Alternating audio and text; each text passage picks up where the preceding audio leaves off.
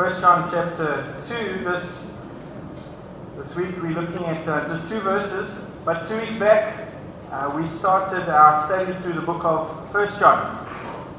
And we have learned so far that the Apostle John is addressing some false teaching in the Christian church about the issue of the place of sin in the, in the Christian life.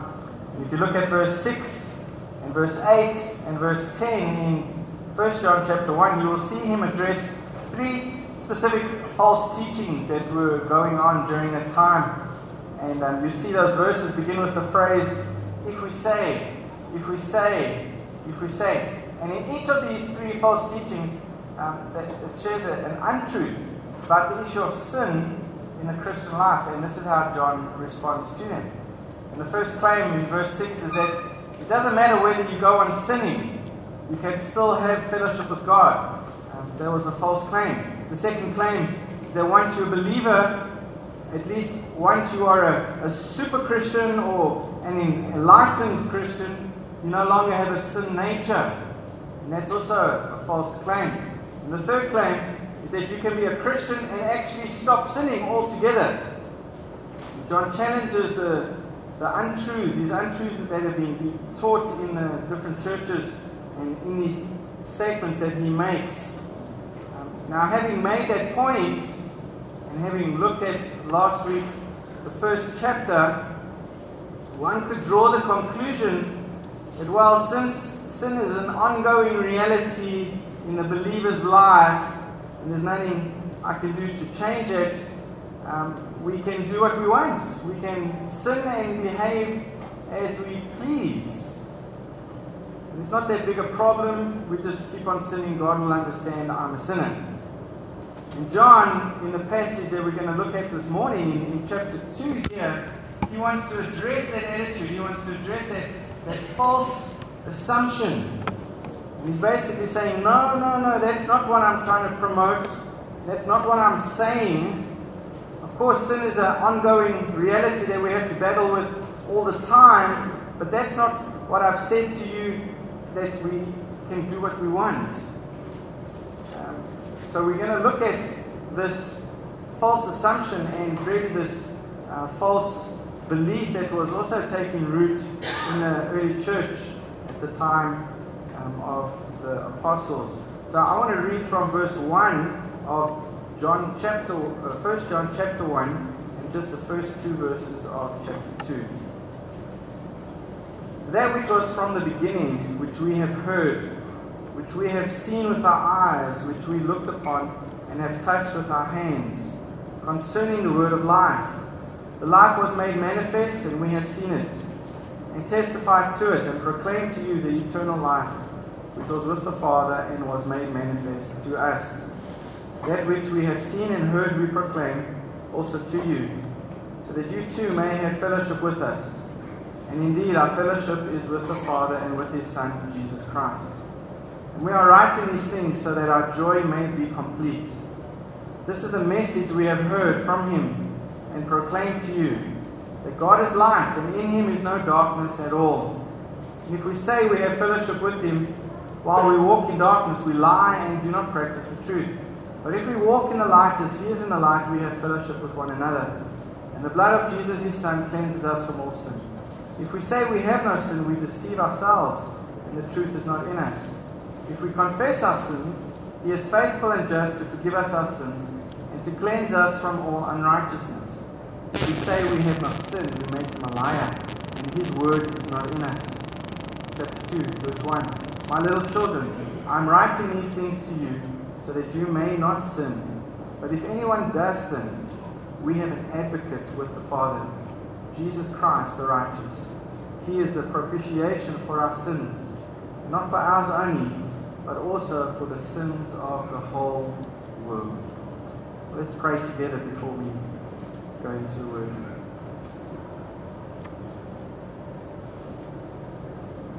Father, we do thank you this morning that you have conquered death. Thank you, Lord, that you have victory over sin Thank you, Lord, that we have victory in Christ Jesus this morning. I pray, Lord, as we study this truth together, that you would help us to understand. This is a technical passage, Lord, but with lots of truth that we need in order to overcome this sin that we struggle with. Father, we pray that you would give us the courage we need, Lord, to be willing to put our faith and our trust in you. The Spirit of God would help us, Lord, to run away from these temptations that so easily beset us. Lord, this morning we pray we will receive again the sufficiency of Christ. That we would see the, the righteousness of Christ.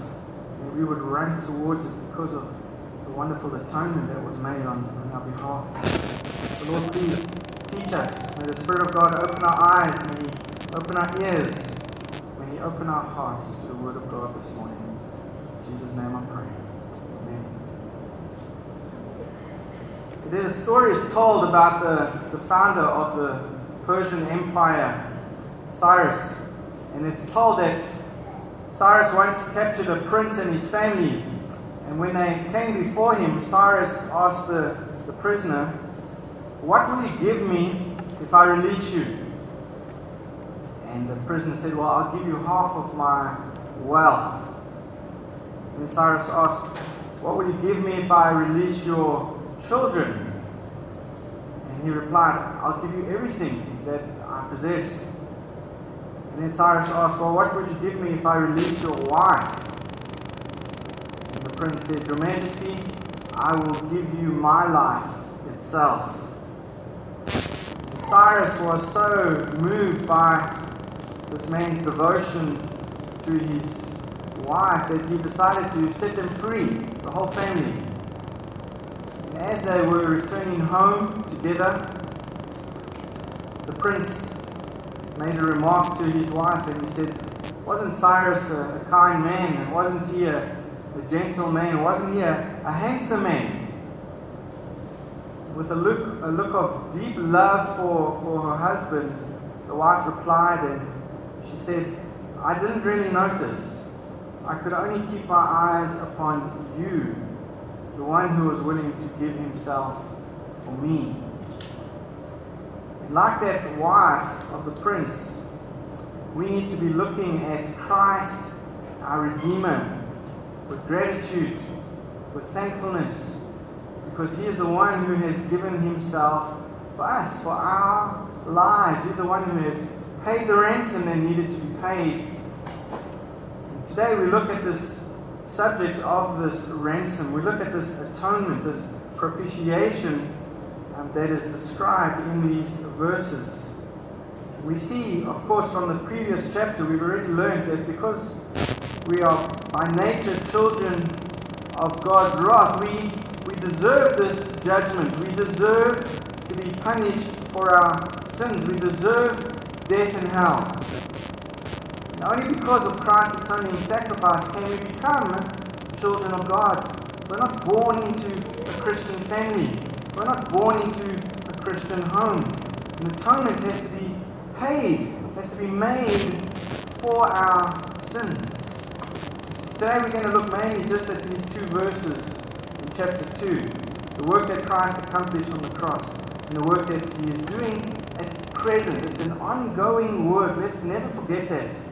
It's an ongoing work in the life of the believer. So the title for the sermon this morning is The Test of a True Believer. And of course, the basis of this test um, is here in verse 1 to verse 6. Today we're just going to be looking at verse 1. Notice verse 1. John begins the second chapter by stating the purpose. And the first point is that Christ is our advocate. Christ is our advocate. But look what he says in verse 1. My little children, I am writing these things to you so that you may not sin. But if anyone does sin, we have an advocate with the Father, Jesus Christ, the righteous. It's important for us to notice how John addresses his readers. That's the first thing that he establishes. He calls them my little children. And he does that because he was the oldest apostle that was alive um, during this time. He might have been the only apostle alive during this time. And he was an older man, he was an aged man, Um, he was an aged, aged pastor that was addressing um, the church as, as his children. And the second reason could be that even though knowing that his readers were, were not in very good company, and even though they were being um, influenced by the, the false teachers, he nonetheless addresses them in a very loving way, in a very loving manner. They were not in a very good spiritual state. And we, we get that from the, the different teachings that they had um, absorbed and, and, that they were listening to. So, of course, there's an expression of concern in his voice here. Um, a concern for those that he has discipled, those that he has pastored, and the churches that he is writing to, the ones that he has served. But after addressing his readers in this very loving manner, John states the purpose.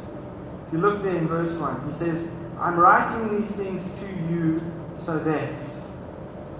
Now, this means everything that John has written so far, you know, the call for fellowship with Christ, and the test of true Christian fellowship, which we looked at in chapter 1, all these things John has, has written so that we may not sin.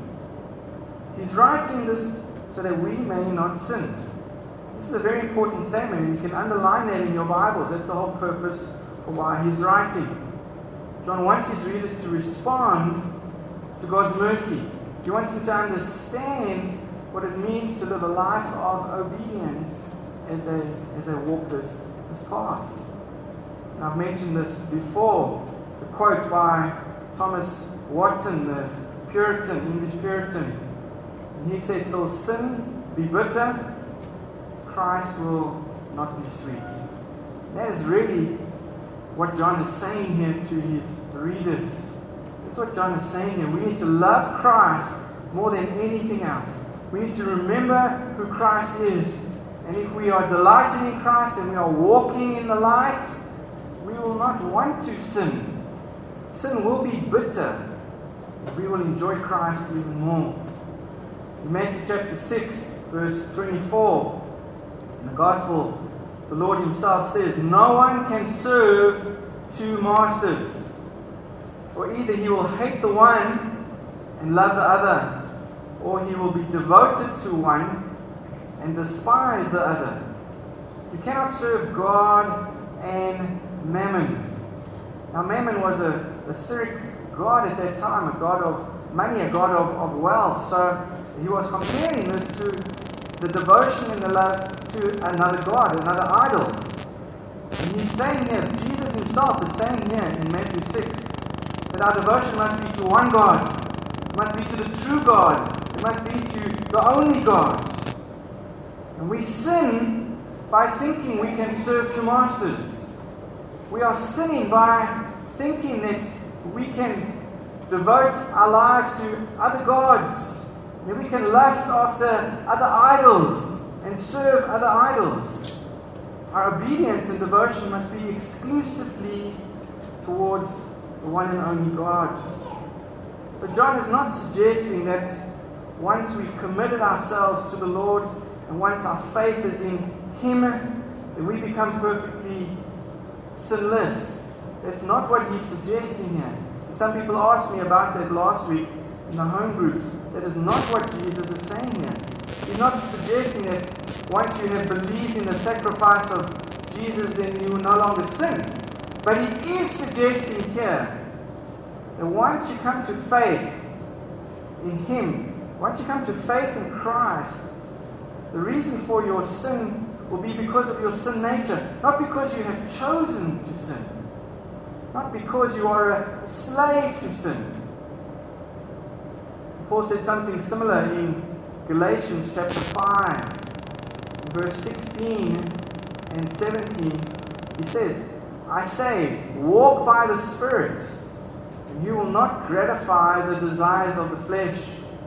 For the desires of the flesh are against the Spirit, and the desires of the Spirit are against the flesh. For these are opposed to each other, to keep you from doing the things that you want to do A true believer will not enjoy walking in the darkness. That's what John is trying to tell us here. We're not blindly walking in the darkness. We know what is right because the holiness of God's light is shining upon us. And we know what is sin. We don't choose to sin. We should not choose to sin because we, we have a love for God. We have a desire for His matchless beauty and His holiness perfected in us. So we, as believers, pursue the holiness of Christ. The point is, once any person comes into fellowship with Christ, that person's battle with sin is, is an ongoing battle. It's a normal battle. We established last week that no normal Christian on this planet can claim that they do not sin or that they don't struggle with sin. That is a lie. But at the same time, we need to understand that John is not giving his readers a license to sin, to, to live in gross sin. And he urges them that they must fight the sin, they must forsake the sin. And that's what Paul says in Romans 6. If you turn here with me, we read a little bit, we read that this morning. But I want to read the first four verses again. What shall we say then? Are we to continue in sin that grace may abound? Of course not. By no means. How can we who died to sin still live in it? Do you not know that all of us who have been baptized into Christ Jesus were baptized into his death? We were buried, therefore, with him by baptism into death, in order that, as Christ was raised from the dead by the glory of the Father, we too might walk in newness of life. So, Paul's point was falling into sin doesn't condemn anybody, but living in sin does. As believers, we are not slaves to sin, we are slaves of righteousness we have been set free from sin and Satan. We are no longer willingly living in our sin. We are no longer condemned in our sin. But let's stop here for a moment and, and ask this question. So, how do you live a godly life in light of this, this ongoing sin? How do you live a godly life as a Christian knowing that we will always have this struggle with sin. Well, John points us to the answer. He gives us the answer in this passage. And he points us to the person and the work of the Lord Jesus Christ. He is the source of our strength. He is the source of our hope. And he is our ultimate victory over sin. We will never conquer sin. We will never conquer temptation if we try to do it in our own flesh, if we try to do it in our own strength, if we try to do it in our own abilities, we will never overcome the temptation to sin. And that's why John says, look to Christ. Look to Christ. Notice the first part of 1 John chapter 2. Look at verse 1. John says, If anyone does sin, we have an advocate with the Father, Jesus Christ, the righteous. John says, look to Jesus. And remember three things about him. You can underline these things. Number one, remember that he is your advocate. You put a circle around that word in verse 1. Advocate. And we'll look at that closely.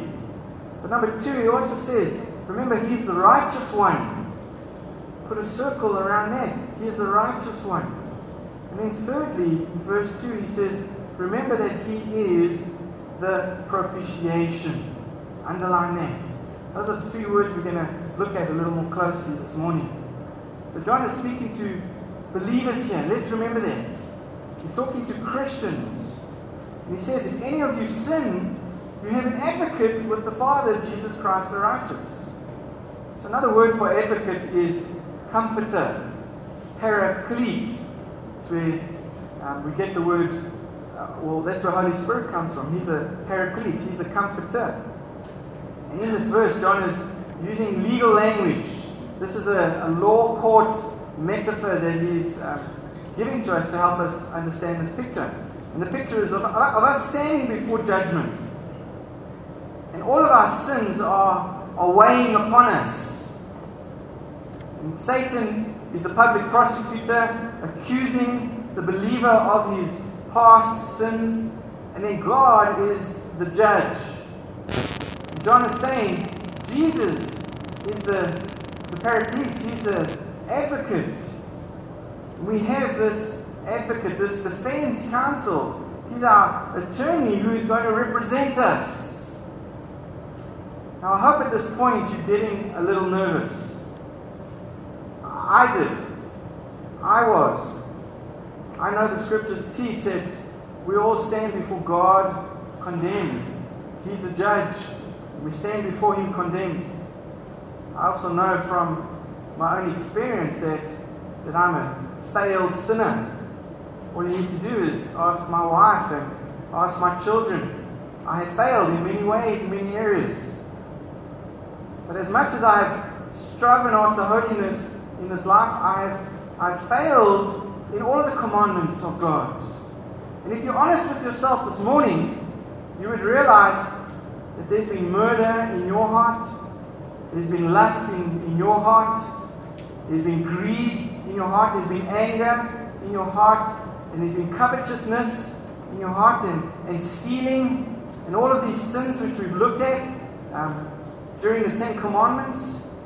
We can barely lift up our eyes towards the, the one who is the judge, the holy judge.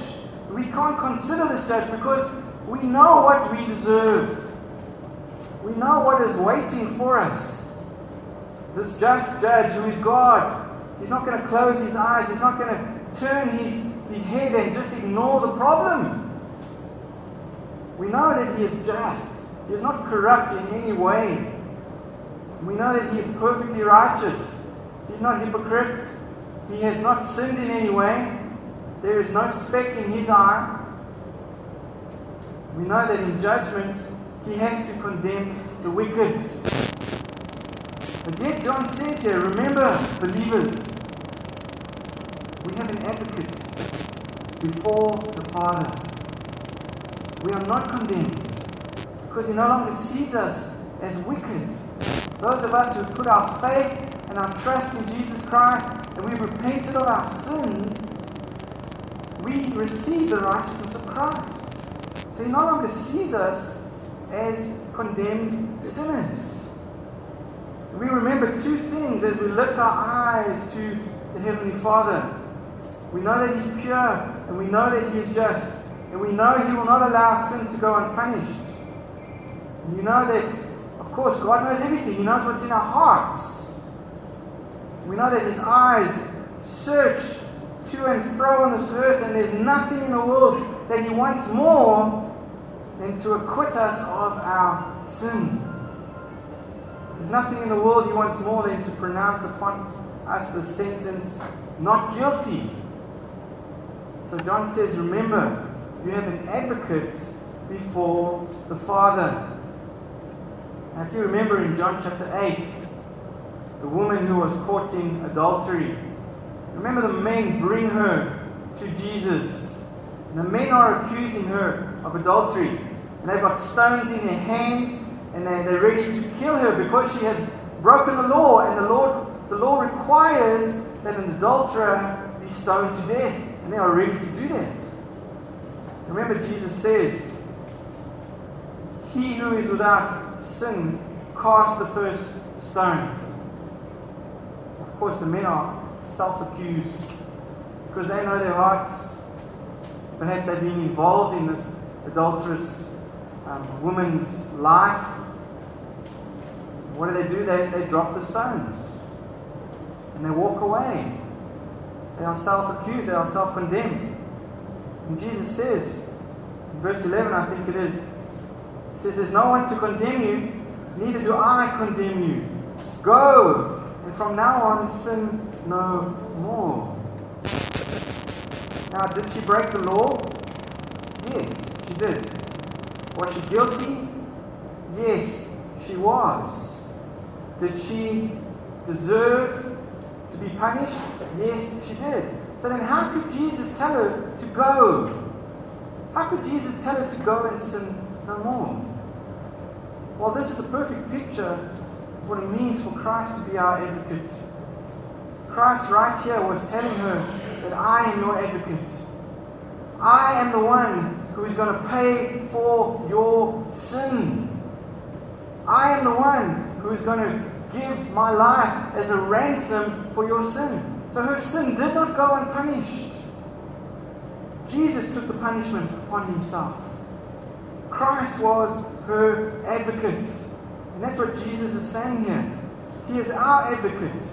He will be, he is and has been sacrificed for our sins. That payment has been made. So Jesus, as the advocate, stands before God and he reminds God that he has paid for these sins.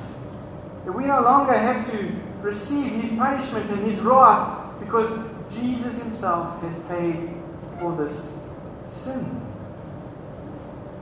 And therefore, God can show grace. And that's why God can show mercy. And that's why he can show loving kindness because of what Christ has done for us. The reason why John reminds his readers of, of Jesus' ministry as an advocate so that his readers would understand that forgiveness of sins is available. It's available for those who have repented. It's available for repentant sinners. And as we stand before the judgment seat, contemplating our sins, worried, we need to realize that, of course, we deserve God's just judgment. We know that He's righteous. He's not going to close His eyes and ignore our sin. We need to remember forgiveness is available because our sins have been paid for on the cross of Calvary. And that is what John says in verse 9 of chapter 1. Says, If we confess our sins, He is just and faithful to forgive us our sins, to cleanse us from all unrighteousness. So John gives us assurance to the, to the repentant sinner, the person who is turning from his sins. So the fact that Jesus is interceding for us tells us that no matter whatever kind of sin happens, we're not going to lose our salvation. That's an important doctrine. It's an important teaching that we need to remember. The power of the gospel has saved us from sins and it has saved us from eternal damnation. And nothing can separate us from the love of God. We cannot lose our salvation. Those of us who are in Christ, those of us who are saved, we cannot lose our salvation. Because if you are saved, of course, we will no longer live in sin, but we will flee from it. And when we do fall into temptation, we have an advocate we can call upon to forgive us of our sins. He does not, believer does not like to indulge in sin. He doesn't enjoy his sin. Of course, that's the sign of a true believer. Someone who hates their sin. Someone who sees the beauty of Christ and the bitterness of their, of their sin. Jesus' ministry of intercession here does not give us a license to sin. We should have a hatred towards our sin. And John is telling us then, how do we live a holy life? Well, number one, we look to Jesus. And we remember that those sins were, were borne by our faithful high priest, by the faithful advocate. And his death advocates for you before the Heavenly Father, so that we are no longer condemned. But my second point this morning is Christ our atonement. Christ our atonement. So John gives another basis of this test of a true believer. And to put it simply, he says a believer is forgiven on the basis of Christ's atonement. Look at verse 2. And he is the propitiation for our sins. And not for ours only, but also for the whole world. So propitiation means atoning sacrifice. It's the word atonement. It's a legal word again. It also means to satisfy, it means to appease. And the Bible dictionary definition is this word reconciliation of, of man with God through the life suffering and sacrificial death of Jesus Christ. In plain words, Jesus' atoning sacrifice is really the basis of the forgiveness of any believer. If we don't understand this atonement, we don't understand how our sins can be forgiven. And Christ appeased, he, he calmed, or he satisfied the wrath of God by bearing our punishment. The punishment for our sins. And he did that on the cross. God's anger, remember, was, was against us. We were his enemies.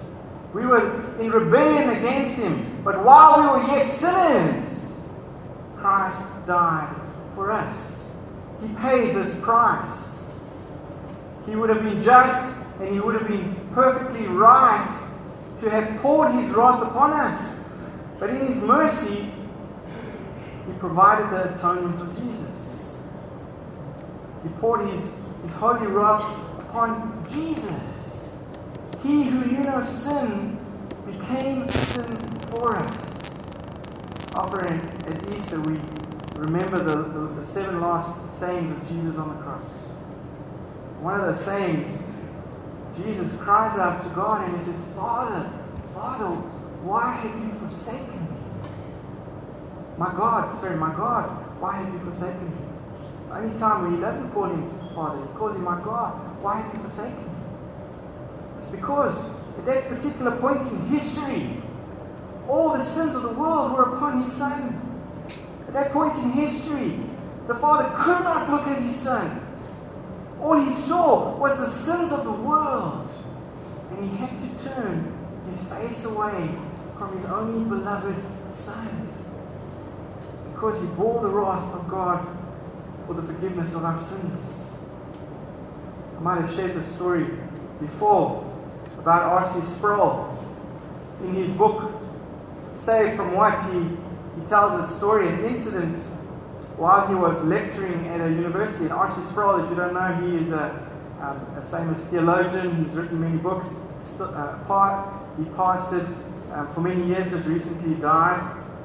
But he was lecturing at this university, and a young man came up to him as he was walking to the car park the one day. And this young man was a um, excited believer.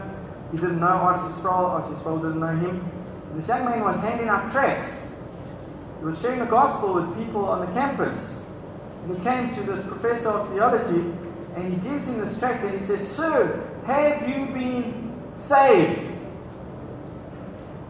And R.C. Sproul turned to this young man and said to him, Saved from what? Saved from what? This young man was lost for words. He They've never been asked that question before. But if somebody was to ask you that question, how would you respond? What are we saved from? Well, we saved from the wrath of God. We saved from the wrath of God. We saved from the consequences of our sins. We saved from the, the wrath that our, that our sins deserved. And that's what is happening here. That's what the Lord is talking about. That's what John is talking about. This atonement. This price that was paid on our behalf. We deserved hell. We deserved the wrath of God. But instead, we get the mercy of God because of Jesus Christ, who took upon the wrath of God on that cross. If you've ever read the Old Testament, you see plenty of pictures there of what it means to propitiate. We see that in the, the sacrificial um, rituals there. We see it in the courtyard, in the temple, in the tabernacle, and we see all the, the blood of the bodies of these dead animals. It's spread right across this, this courtyard, everywhere. You see pieces of carcasses in the courtyard, and there's burnt, charred remains of animals all over in this temple. This is, of course, a picture not of God's wrath having been visited on sin, but it's a picture of what our sin deserves. All that blood, all that death, all that sacrifice is a picture of what our sin deserves. And the just judgment, this bloody judgment. The condemning judgment of God. That's what we deserve. And we see that in the Old Testament. And in the ceremonies pictured in the Old Testament through all these rituals. How the sin was transferred to these animals who were substitutes, who paid the penalty that, that the Israelites should have paid for. All pictures that pointed to Jesus Christ, of the one who would be the sacrificial lamb, the perfect lamb who would take away the sins of the world. But of course, we know the book of Hebrews tells us that the blood of bulls and goats cannot forgive sin. It cannot be a propitiating sacrifice that turns away the wrath of God. It was temporary. It was temporary. And that's why they had to keep coming back every year to make those sacrifices. Because they were not sufficient. They were temporary. Notice, the scriptures don't say that he is the propitiator. He isn't simply the one who offers a sacrifice of a propitiation like the high priest did. He is the propitiation. That's what the scriptures are telling us. He is the propitiation. He is the, the priest and he is the sacrifice at the same time. And his sacrifice is perfect in every way. It is unblemished in every way. And it is perfectly accepted by God once for all. John says when, when we're fighting against our sin, when we are being tempted to sin, look to Jesus, the advocate, look to Jesus, the righteous one, and look to Jesus, who is the propitiation for our sins. And two verses should come in our mind when we think of Christ's atonement. John 3:16. For God so loved the world that he gave his only Son, that whoever believes in him should not perish but have eternal life. And then Romans 3 25, whom God put forward as a propitiation by his blood to be received by faith. This was to show God's righteousness, because in his divine forbearance he had passed over former sins. From this verse, Paul explains to us that that God could not accept us until uh, He could not accept us into His fellowship unless the penalty of our sin had been paid.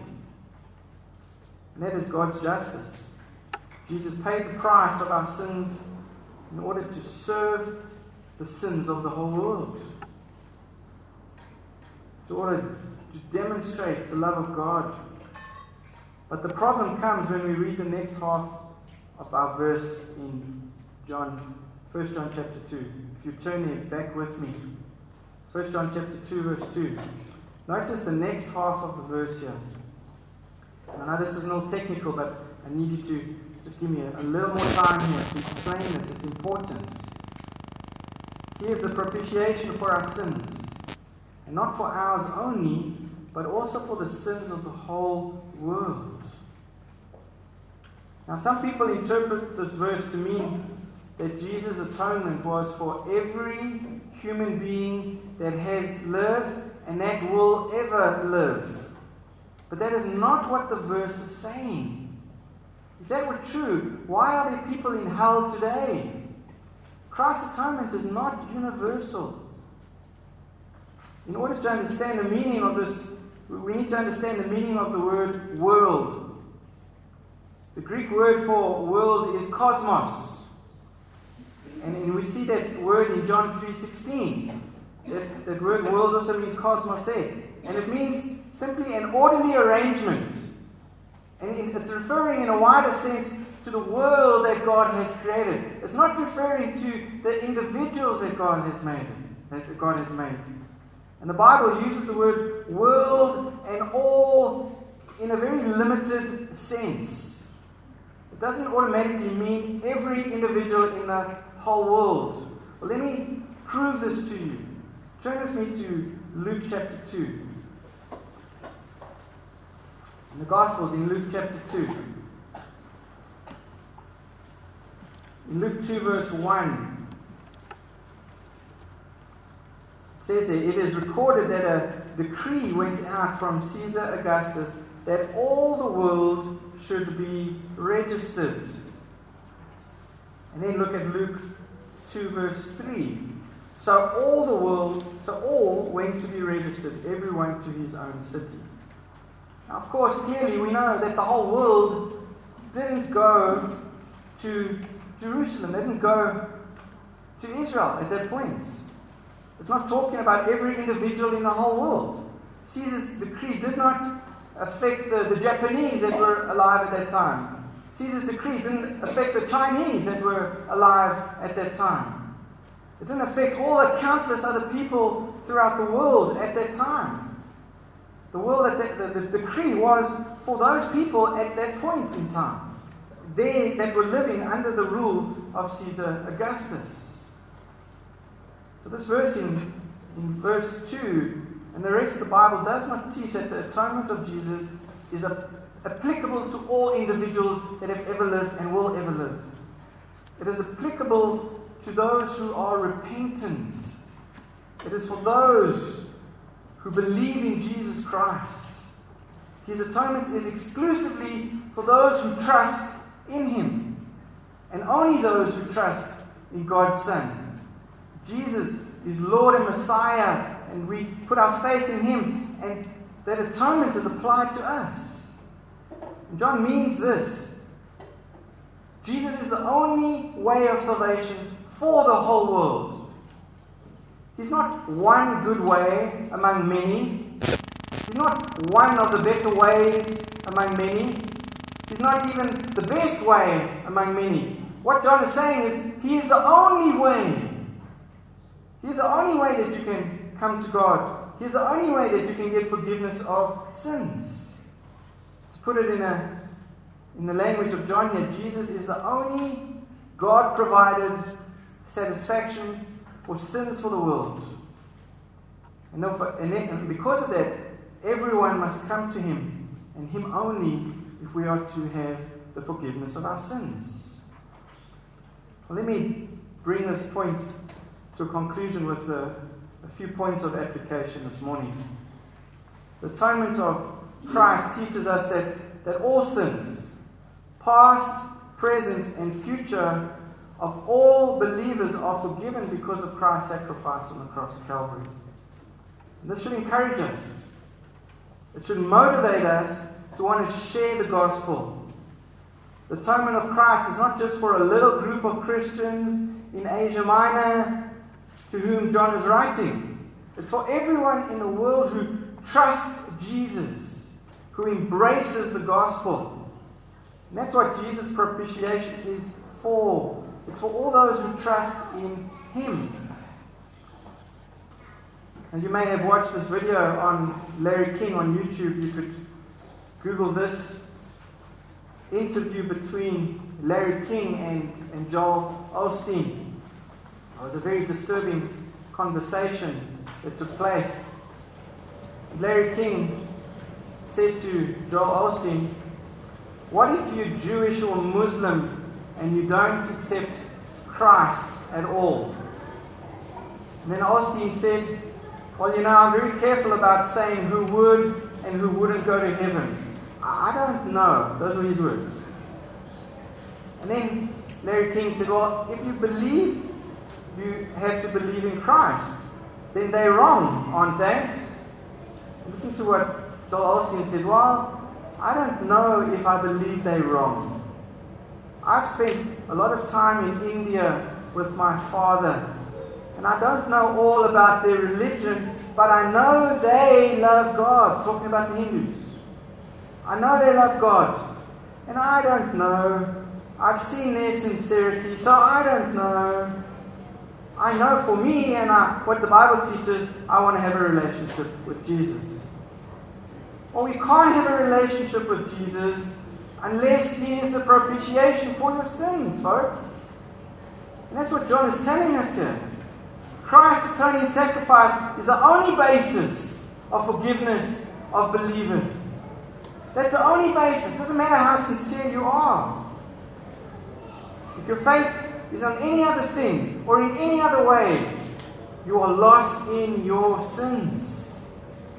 John is stressing the truth that there is salvation only in For there is no other way in all the world to be reconciled to God than through the satisfaction of Jesus Christ, through his propitiation. And that puts a question to us today as we end this morning. Have you embraced Jesus Christ? If you have not, the only hope for the forgiveness of your sins that you have, the only hope that you have, is in Jesus Christ. You don't have any other hope in, in your church. You don't have hope in your, in your wife or your, your husband or your children or your job or your family or your pastor. Your hope is in Jesus Christ. And if you have embraced Jesus Christ and you have trusted Him for the forgiveness of your sins, John is reminding us this morning keep looking to the Savior. Keep looking to the Savior. Your fight against sin will continue and it will be long. And it will not end until the day that, that we are taken up to glory. But keep looking. Keep looking to Jesus, the righteous one, the perfect one. Keep walking in the light. Remember that He is your advocate and He has paid the penalty. You haven't, He has. And He has satisfied the wrath of God. Look to Him. I heard John Piper in one of his messages say once to Christians Do we prize the grace of God in the atonement of Christ, or do we prostitute the grace of God because of the atonement of Christ? So, what is it this morning? Do you prize the grace of God because of the atonement of Christ? Or do you think that now you're a Christian, you can go ahead and sin as you want? Do you prostitute the grace of God? You can do what you want because you have a ticket to heaven. Then you don't understand the atonement. Jesus. No one who cries prizes the forgiveness of their sins through Jesus will enjoy their sin, nor will they be content to keep this good news to themselves. Christ is not the propitiation for our sins only. There are other sheep that are scattered throughout the world. Sins too are covered by the blood of Jesus. And we need to go and tell them. We need to share the good news with them. And that's, of course, what Jesus told us to do. That was his last commandment to his disciples go and make disciples from people from every nation. So may God help us to do this then as a church. May He help us to be people who are walking in the light of our righteous Savior. And may He grant us the grace we need to be willing to share this wonderful news that Christ is our righteous advocate. Let's pray this morning. Father in heaven, we thank you this morning for your Son, Jesus Christ. And as we've opened the pages of Scriptures, Lord, we've been reminded once again of the work of Christ on the cross of Calvary. We've been reminded once again, Lord, that we are not sufficient. That we fall very short of your glory. But we thank you this morning again for this good news that we have an advocate, a righteous advocate, who has been our propitiation, who has paid this atonement for our sins. Lord, thank you that because of the sacrifice that was made, we are accepted by you. Help us, Lord, to remember this wonderful grace that we don't deserve. May our faith, Lord, be once again in the work of Jesus Christ and what He accomplished for us on the cross. Not in our work, Lord, but in the work of Jesus Christ.